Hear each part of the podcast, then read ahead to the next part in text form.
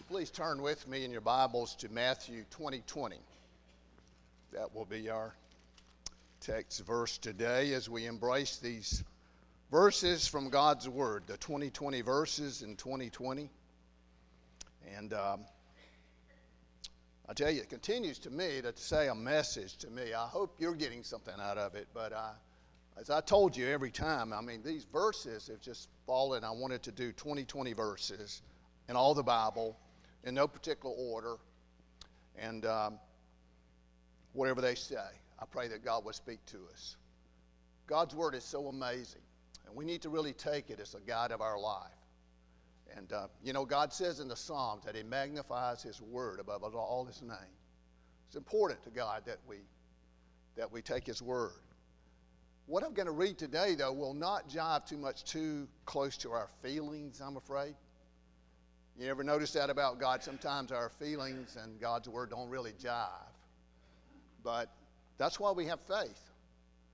And when you trust God and, and you believe His word, then oftentimes what I've found, and I'm sure you have, your feelings sort of kind of catch up with the facts. And so I pray that the Lord would bless us not to get too far away from the facts. It takes so much of our feelings to get to where they need to be, sort of like that hard candy that Brother Todd brought to the children and to us. But may the Lord bless us.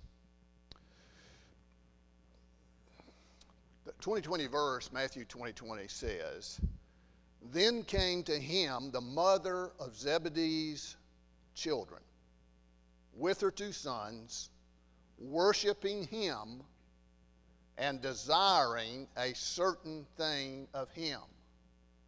Now, there's a little red flag goes up that, in that verse a little bit. Something is underneath it that we can't really get to, uh, just in a, a, surface reading of it. But, but this mother, uh, Zebedee's children, James and John, by the way, the apostles, two of the apostles, who Jesus was really close to, worshiping Jesus but desiring something of him. I pray that God has not brought us here today just so we can get something out of God. We worship, we bow down to worship God because He's gotten something out of us. Sin, namely. And, and He's given us this opportunity to, to rejoice in salvation, and we're coming to say, Thank you, God. I hope that's why. I hope you don't come to hear somebody like me preach. I hope you don't come here to, to sing or anything for that matter, but just say, Thank you, God. Well, what a blessing to say that. But, but you know, if you're worshiping God or following Jesus just for something you can get out of Him, you're going to be disappointed. He will disappoint you because He's not that kind of God. And so, what a blessing it is. You know, there, there's many in the scriptures that fall in for the but they didn't last long. They didn't. And so I don't believe you're here. In fact, in fact, um, I was thinking, studying this even yesterday, I said, you know, I don't know what I can say to this congregation because I don't think this applies to anybody in this room. No joke. I really I thought that. I said, how in the world are, are these people, and I know so many of them are, this just doesn't apply. And what it's going to be is talking about selfism kind of the deal or the principle of the subject here, I think. And, and we see selfishness, and I don't see you as that way. Now, I see myself that way. it's amazing. So I, have titled, though, what I said, but you know, this, the deal is if I or any preacher only preaches just what you want to hear, you know, that, that's going to be just exactly the wrong way to go about God's Word. Because, because Jesus never told everybody just what he wanted to hear but he tells us what we need to hear. Okay? So I pray that we'll take this word. This is what we need from God today. And, and so what the title is this I've titled it this Freeing Ourselves from Ourselves. Because you can't get along in 2020 or any other year, and we're talking about this theme of, of seeing our way clear 2020 vision wise, but, but if we get ourselves in the way, then we're not going to make it. I would be willing to say ourself is the, really the reason that we don't enjoy God more than we do. And so, so here it is. The way that we're going to have to free ourselves from ourselves is going to face the truth. We'll never ever free ourselves from ourselves until we face the truth. And that's why the truth makes you free. Because we face ourselves. And we understand that, first of all, when we face ourselves, that we are sinners. We have absolutely nothing to bring to God's table. In God's economy and His sovereign grace and His sovereign salvation, personal ambition has no merit at all with God. It does not. You know what? It's kind of like this song that I wanted us to sing before we preach this at the cross where we talk about that verse that I think the very first one Did my Savior bleed for such a worm as I? Now, I'm going to tell you that worm theology, I don't know how you feel about it, but you got to get there. You got to really get there to really appreciate what God has done for you on the cross. Now, I want you to read these verses before verse 20 because I want you to see, you know, when I see this coming from God's people, you know, it kind of does two things to me when I see the response of the disciples to their mother. Um, I see, I see, I say, well, how could they do it? And then, and then I say, well, why, why does God say that about them? The very men that he was so close to. And, and, and, and then I say, well, thank God, because I see Randy in that too. And that's why God puts his word out, warts and all. I mean, you think about David and Moses and all of them. That's part of facing ourselves. That's what the cross is for. You, you face yourself first. You know, don't, don't hide from yourself. That's where the freedom's going to be, is facing yourself. So these verses before that, this is the context of putting this verse 20. Look at verse 17 in your Bibles. And Jesus, going up to Jerusalem, took the twelve disciples apart in the way, and he said unto them, Here's what he said Behold, we go up to Jerusalem, and the Son of Man shall be betrayed unto the chief priests and unto the scribes, and they shall condemn him to death. And they shall deliver him to the Gentiles to mock and to scourge and to crucify him, and the third day he shall rise again. Now, immediately after that, here comes their mother, James and John's mother. And they put her up to it. They, they, they, you know, use her as an advocate because she has ministered to Jesus so faithfully. And, and I'm supposing that they think, well, you know, Jesus might do it if she asked. You know, it's just about, I thought about when I was in elementary school, you know, and I, we, you, you, you get one of the really smart students to go to the teacher and ask them if we can get out early for recess. So I know better than do it myself, but you get somebody else to do it. And so, so that's what they're doing. They say, I'm going to get my mama to ask them. But Jesus don't, does not respond to the mother, he responds to them. And so let's read it. And he says in verse 21 And he said unto her, What wilt thou? What do you want? She saith unto him, Grant that these my two sons may sit, the one on thy right hand and the other on the left in thy kingdom. Isn't that amazing? I mean, just just just right out saying, now what, you, what I really want is my sons to have the best place in your kingdom. Keep in mind that Jesus has just said, I'm going to suffer and I'm going to die. I'm going to be persecuted. I'm going to be crucified and I'm going to rise again. And immediately, the next thing we see in Scripture is they're saying, Well, I want these two to be right but close to you. I want them to sit right on your right hand and left. Now, there's nothing wrong with a mama wanting her best for her sons or daughters. They're not.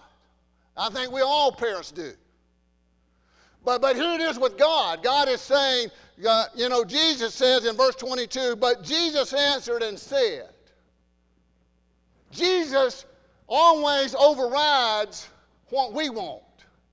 That's why we pray, not my will, but thine be done. Always remember that. You know, sometimes And God knows we're dust. He knows we're fickle and we're weak. And He knows we have sin living in us still. So He allows that, but He does it so that He can heal us. And that's what He's going to do. And He explains it. He says, You know not what you ask. You don't know what you ask. Sometimes we ask things that we don't even know we ask. And that's what happened here. And the reason is they're asking for the glory of heaven without the grace of the cross. You hear me? Do not ask God for glory without making sure you know you're going to need the grace to get there. See, they were leaving that out. They just wanted it by default. See, you and I will not go to heaven by default. Sometimes I think we think that all you got to do is pray the sinner's prayer, and all you got to do is come down the aisle or raise your hand, and automatically you go to heaven. We go to heaven because Jesus died on the cross and no other way. He says, I am the way, the truth, and the life. And no one comes to me or to the Father but by me. And furthermore, you know what I've come to the conclusion? If you try to explain Jesus to an unsaved person and, and, and, that, and make him look good, you're, you're cheating on Jesus, is what you're doing. Because crucifixion and suffering and scars is the only way that God says, and God is saying that right here. He says, Are ye able to drink of the cup that I shall drink of? And what was that? I'm going to tell you, Jesus Christ drank the cup of God's wrath on the cross. Do you know what that means? That means that we don't have it. We deserve it, but Jesus drank it for us so that we now are not under the wrath of God. Even though Ephesians 2 said we were just like everybody else, children of wrath, even as others. And so he says, Are you able to drink the cup that I shall drink of? And to be baptized with the baptism that I'm be baptized with? the baptism of trouble, of suffering? Did you know that when you're baptized in, in, the, in, the, in the ordinance that God has given us, it's just not saying I'm, I'm going to be a member of the church or I'm a believer. It's saying that, that I'm willing to suffer because that is an imitation. That's, that's believing in Jesus, but that's doing what Jesus said to do. And when he, he water in the scripture, a lot of times is emblematic of troubles and the, the troubled waters. And that's why Jonah said, These waters surrounding me and, and the seaweeds are around me. And that's talking about the, the suffering and problems of this world. And Jesus said, Are you going to be baptized with it? Can you? And listen to what they said. They say unto him, We're able. I mean, I mean, you know, if you don't know what you're asking, you don't want to answer either. Obviously. I mean, I mean, they say, they say, they say, God, we can do it. And they ought to said, Lord, we can only do it if you help us. We can only get through this problem, Lord, by your grace. We're not able without you because we know, we know, God, that nothing Nothing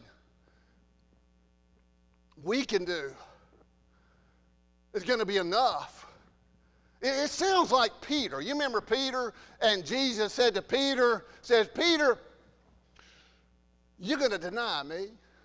Oh, no, not me. not me, Lord. But what happened? He said, When thou art converted, Peter, strengthen your brethren. So, so what's happened here, we're going to see a great conversion.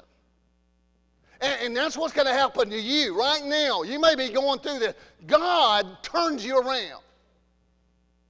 And God converts you because later on, these two men, uh, James, I think it's in Acts 12, 1 or 2, he, he's beheaded.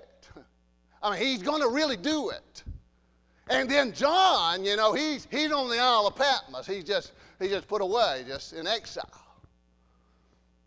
But they don't know that. They think, well, you just come on to the kingdom. And so in verse 23, Jesus now is going to explain how not to be great. He says, And he says unto them, Ye shall drink indeed of my cup, and be baptized with the baptism that I am baptized with. And so will you as believers. Understand that? Because he says, In much tribulation we shall enter the kingdom. It's a part of our world. And so if you're going to face yourself in this 2020 year, we're going to have to be willing to face our problems, our sufferings, so that they won't surprise us. I don't know about you, but nothing really surprises me much anymore. I mean, I mean, people go all through calamities, and, and you know what? I'm no different than anybody else. I mean, you think about this family here on this front row. I mean, you, you know, I don't have to name everything. I mean, it's a part of living in this sin cursed world. It is. So now let's look at what they thought and how might shape our minds to understand how we can free ourselves from ourselves. Because these guys, they were wrapped up in themselves. You know, they said, What's in it for me? They start looking, first of all, when he's talking about the resurrection, if he's going to live, then I want to be right ready. And so, so there's nothing wrong with the intimacy and desire of that, but the, what's wrong with how they wanted it? Okay? So, what, what did I say? Let me finish sort again. Verse 23, and he said to them, Ye shall indeed drink of my cup and be baptized with the baptism that I am baptized with. But to sit on my right hand and on my left is not mine to give, but it shall be given to them for whom it is prepared of my Father. And frankly, I believe, I'm not sure I understand all about, you know, the crowns of heaven and all that. I'm not sure I do. I probably don't. But I do believe if there is various rewards, the greatest reward will be for the folks that have suffered the most. Because the greatest amount of glory is exemplified in Jesus Christ. And he was humiliated the most. He was. Jesus taught on the Sermon on the Mount, you remember, that blessed are those that are persecuted. Blessed are those that are persecuted, those that are mourning.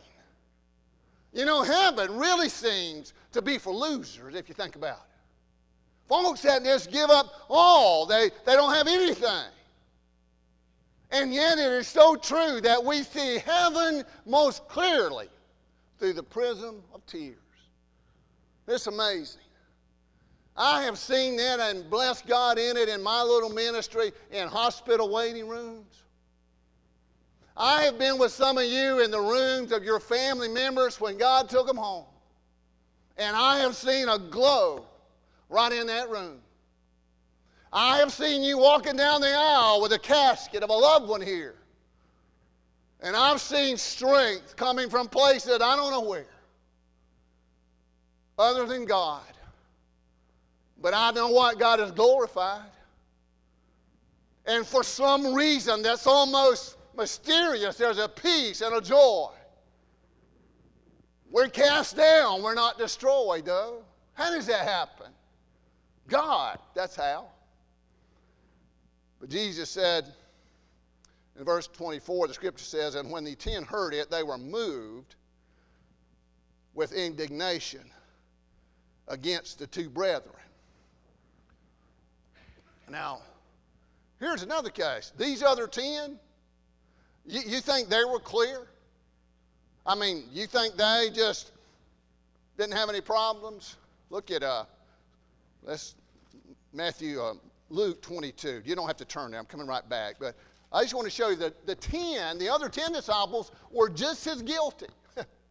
right after Jesus does uh, the Lord's Supper, I mean, I, am so thankful God puts the human part into his great saints. You know, again, it just gives me hope. Here's, here's in Luke 22. God, Jesus has just done the Lord's Supper, and look at verse 24. And there also, there was also a strife among them, the disciples, rather. Which of them should be accounted the greatest? I mean, you know, we, we all want to be great, don't we?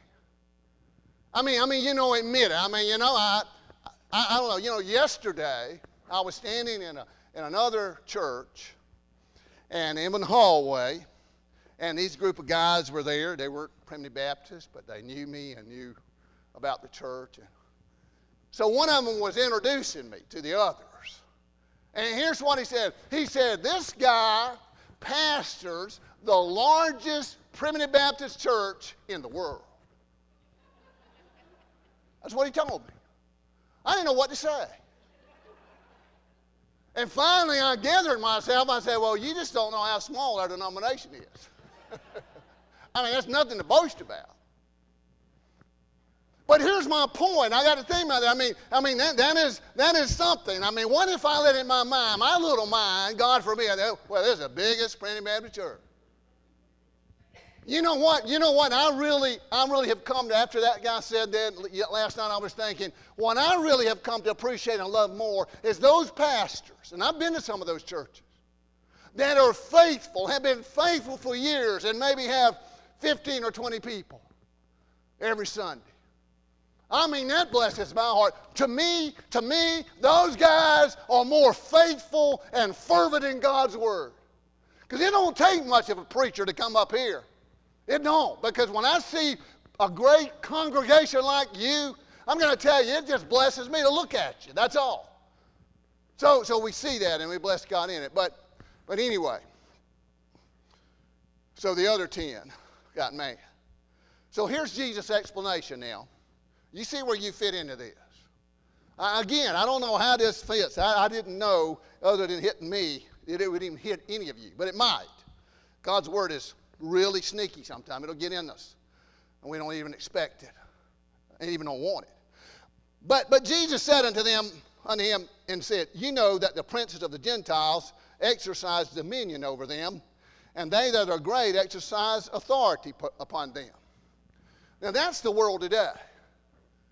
I mean, that is politics. Got it? I mean, we see that really, really close lately. And Republicans, Democrats, all together. Make those power plays. You're going to do something for me, and I'm going to do something for you. That is how it works. It's not what you know, it's who you know. So Jesus is saying that's the world. And you know what? We're not going to change the world. We're not. But we're not to be of the world. We're not to let that stuff soak in us. And you know what? A lot of churches are getting like that. I mean, they have all kind of programs and, and conferences and things, and some of them are good, don't get me wrong. But there's a lot of it is nothing but to fill the ego of people about their spirituality so they can feel great. And one of the things that hinders us to see clearly, to free ourselves from ourselves, sometimes is serving God. Now, I know that sounds crazy. But I really believe there are people that serve God that are not doing it for any other reason but to be notified and to be bragged upon or to be in some sort of a high esteem. Maybe I'm wrong. Please forgive me. I'm not saying you, but I'm saying it can surely happen. I mean, that's religion. The Pharisees were good at it. You know, that, that publican and that Pharisee, in what is it, Luke uh, 18, I think it is, you know, that Pharisee got his praise. When I'm thinking, I go to church every day. I give all this tithes and all this. He just named stuff. I, use I about five or seven times. And that little publican standing out there wouldn't even go into church. I mean, I'm going to tell you, God's got a lot of people never going to church. They don't feel worthy to go into church. But they're God's people, and they're going to be in heaven. And so, what we need to be as a church then is has a heart for people to say, whoever God's got out there, I want them, I want them to come and know that we love them and that God loves them because we need them to be strengthened to one another. But Jesus said that publican went away justified. You remember that. So, anyway, he says, But it shall not be among you. You're not going to use your power to persuade me. But whosoever will be great among you, let him be your minister. Listen to this. And whosoever will be chief among you, let him be your servant. And that word servant is talking about a lowly diakonos. It's a Greek word I looked up. Would you believe it? Here's what it said. It means. It means it means like a, a, a, a not educated, not of any great ability, just one that does the lowest work. A servant. And the other word for servant Jesus uses, or the Greek word is doulos, which is slave, which means that, that we have no rights. Because, because we don't. Either you're a slave to yourself and the world, or you're a slave to God. There's nothing in between. That, that's, what, that's why we need to be born again, because you won't embrace this unless God has gotten hold of your heart and changed that part of your life. And whosoever be chief among you, let him be your servant. Even as the Son of Man came not to be ministered unto you, but to minister and to give his life a ransom for many. Jesus is our example. Look at Philippians chapter 2, just briefly. Here's a great example of what Jesus is. And he's, he's our master, he's our teacher. And he said, Let this mind in verse 5 of Philippians 2 be in you, which was also in Jesus Christ, who being in the form of God, thought it not robbery to be equal with God, but made himself of no reputation, and took upon him the form of a servant, and was made in the likeness of men. And being found in fashion as a man, he humbled himself and became obedient unto death, even the death of the cross. Now let's try to close this out. If you got your bulletin, I've got four sentences that I want to say to you. At least it helps me.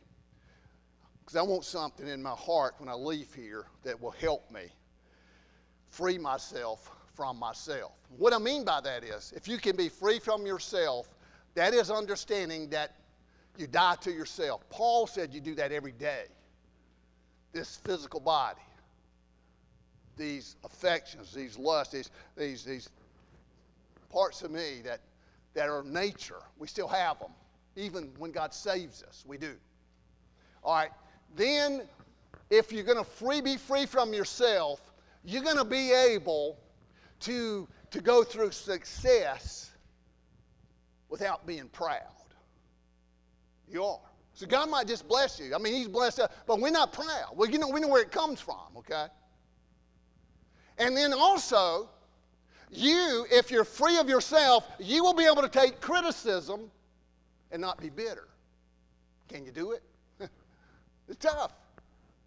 But, but when we think about what Jesus did for us, man, you know, you can criticize me, and I'm so thankful you don't know me like God does. Because you can never know everything I've done wrong. you couldn't. So, so, you know what? So, what a blessing that God has forgiven me. And so, what a blessing we see this. And you know what, too? We might have to be judged. And when we judge, we are going to be, actually, not only by God, but by others, and we're going to be misjudged. Me, me, be misjudged, and we don't need to get upset about it take on the defensive. That's why we need to be free from ourselves.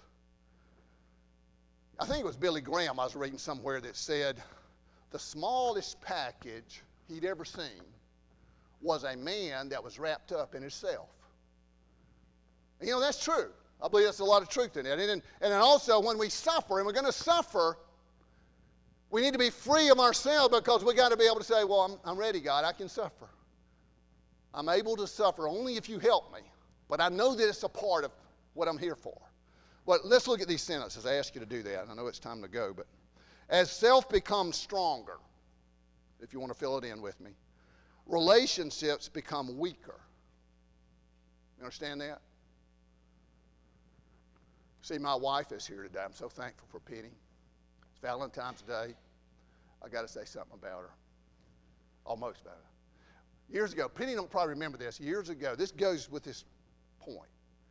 Years ago, I, I still remember an argument we had. We never had many arguments. Maybe this one might have been the only one.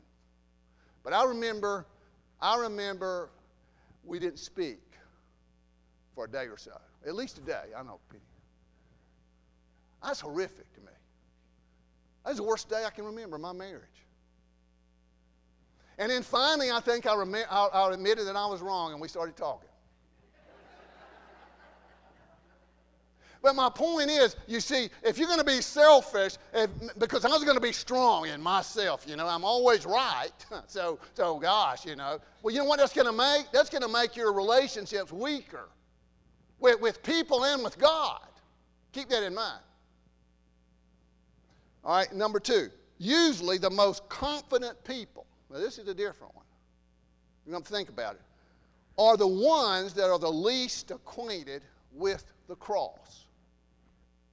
You know, you hear these people, you know, they boast about everything. I'll never do this. That. See, see, the thing about grace is it allows me to see if you're going to face yourself, I know what I'm capable of doing. I know how weak I am. And I know in my weakness, that's what Paul said in 2 Corinthians, that's when I'm made strong. But I know, I know what Jesus, I believe what he did for me on the cross, and I know my sins have been forgiven, and I trust him in that. I'm not worthy of it, but here's what bothers me I have not got confidence in Randy Waters. So, because I'm fearful that I'm going to sin and I'm going to grieve my Lord who died for me. I want to know, I've done it before, I have. And I'm, I know I'll do it again, but I don't like it. It bothers me a lot, breaks my heart. So I'm not going to be confident. You know, if you're just confident in your life and you can, you can face yourself and say, well, you know, everything, hunky dory and going good, I'm going to tell you, you don't really know what the cross is about. It's about dying. Jesus died because of your sins and weakness. Number three, if you appear great in the eyes of others, and you do, and I'll tell you why. This, this sense will tell you why. The Lord is most graciously helping you to realize how absolutely nothing you are without Him. See? You know why you feel so great to me? This is why I had a hard time with this message. Because you have got God in your heart, and God has graciously given you the ability to know that you're nothing without Him. And you thank God for it. Because that's exactly true. Galatians 6 3 says, If a man thinketh he's something when he's nothing, he deceiveth himself. We're nothing without God. My goodness, God loves us so. I don't understand it, but He does. And then, number four, the true humility before God is basic to all our relationships in life. Humble before God. You know, when we really reverence God in all we do, we're going to understand the closer we grow to God, the closer we even grow to each other. What a blessing that is. See, the Holy Spirit is given to us not only to comfort and guide and convict us, but the Holy Spirit is not giving, the Holy Spirit is not giving to us. Let me say it like this He won't make us humble. God is not just going to zap you and make you all of a sudden a perfect little child of God. But He's given you His Spirit, you have the ability to do it. He's enabled you to do it. So humble yourself in the eyes of God. It makes a difference for all your relationships. And we're here for relationships, and the greatest one is with God eternal life that is given to us through Christ our Lord. Why in the world would we want any high esteem from the world anyway when we're joint heirs with Christ? What a blessing. What a joy. In Jesus' name we pray. Brother Mike.